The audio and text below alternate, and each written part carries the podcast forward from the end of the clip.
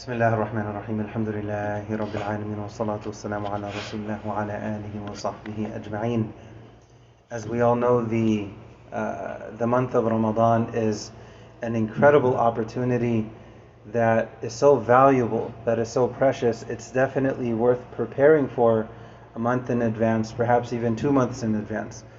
It's common for people to start preparing in Rajab and then you have Sha'ban, and then you have Ramadan. So for some people, they start preparing for Ramadan two months beforehand because of the, the special and sacred opportunity of the month of Ramadan in general, and then especially as it relates to the last 10 nights, and as we know, the odd nights, and we hope to, uh, to, to capitalize on the opportunity for Laylatul Qadr.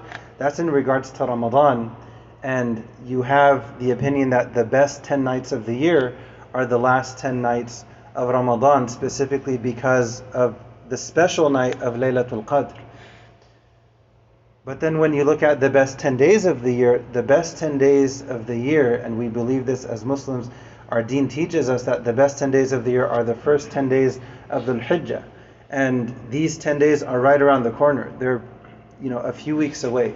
So we're very close. So the idea that I want to mention briefly as a reminder for myself first and foremost, what can I do from now, right? Even if it's a few weeks beforehand in advance, what can I do from now to prepare for the best 10 days of the year?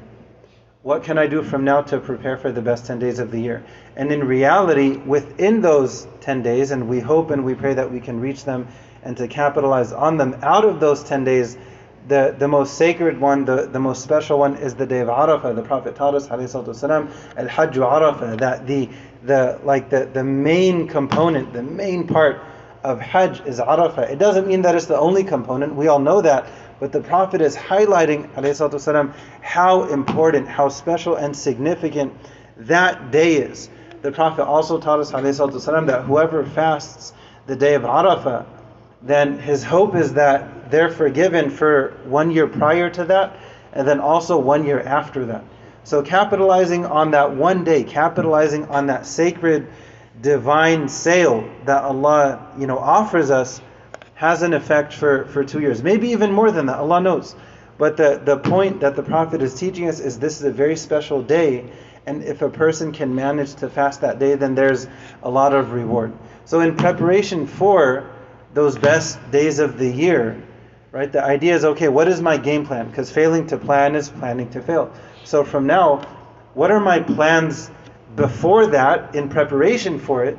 And then regarding that special window of time, what are my plans within those special 10 days? What kind of good deeds do I plan on doing specifically within those 10 days? We ask Allah to help us to, to, to reach those 10 days, and then we also ask Allah to help us to take advantage of them as best we can within our capacity. Amin Rabbil Alameen.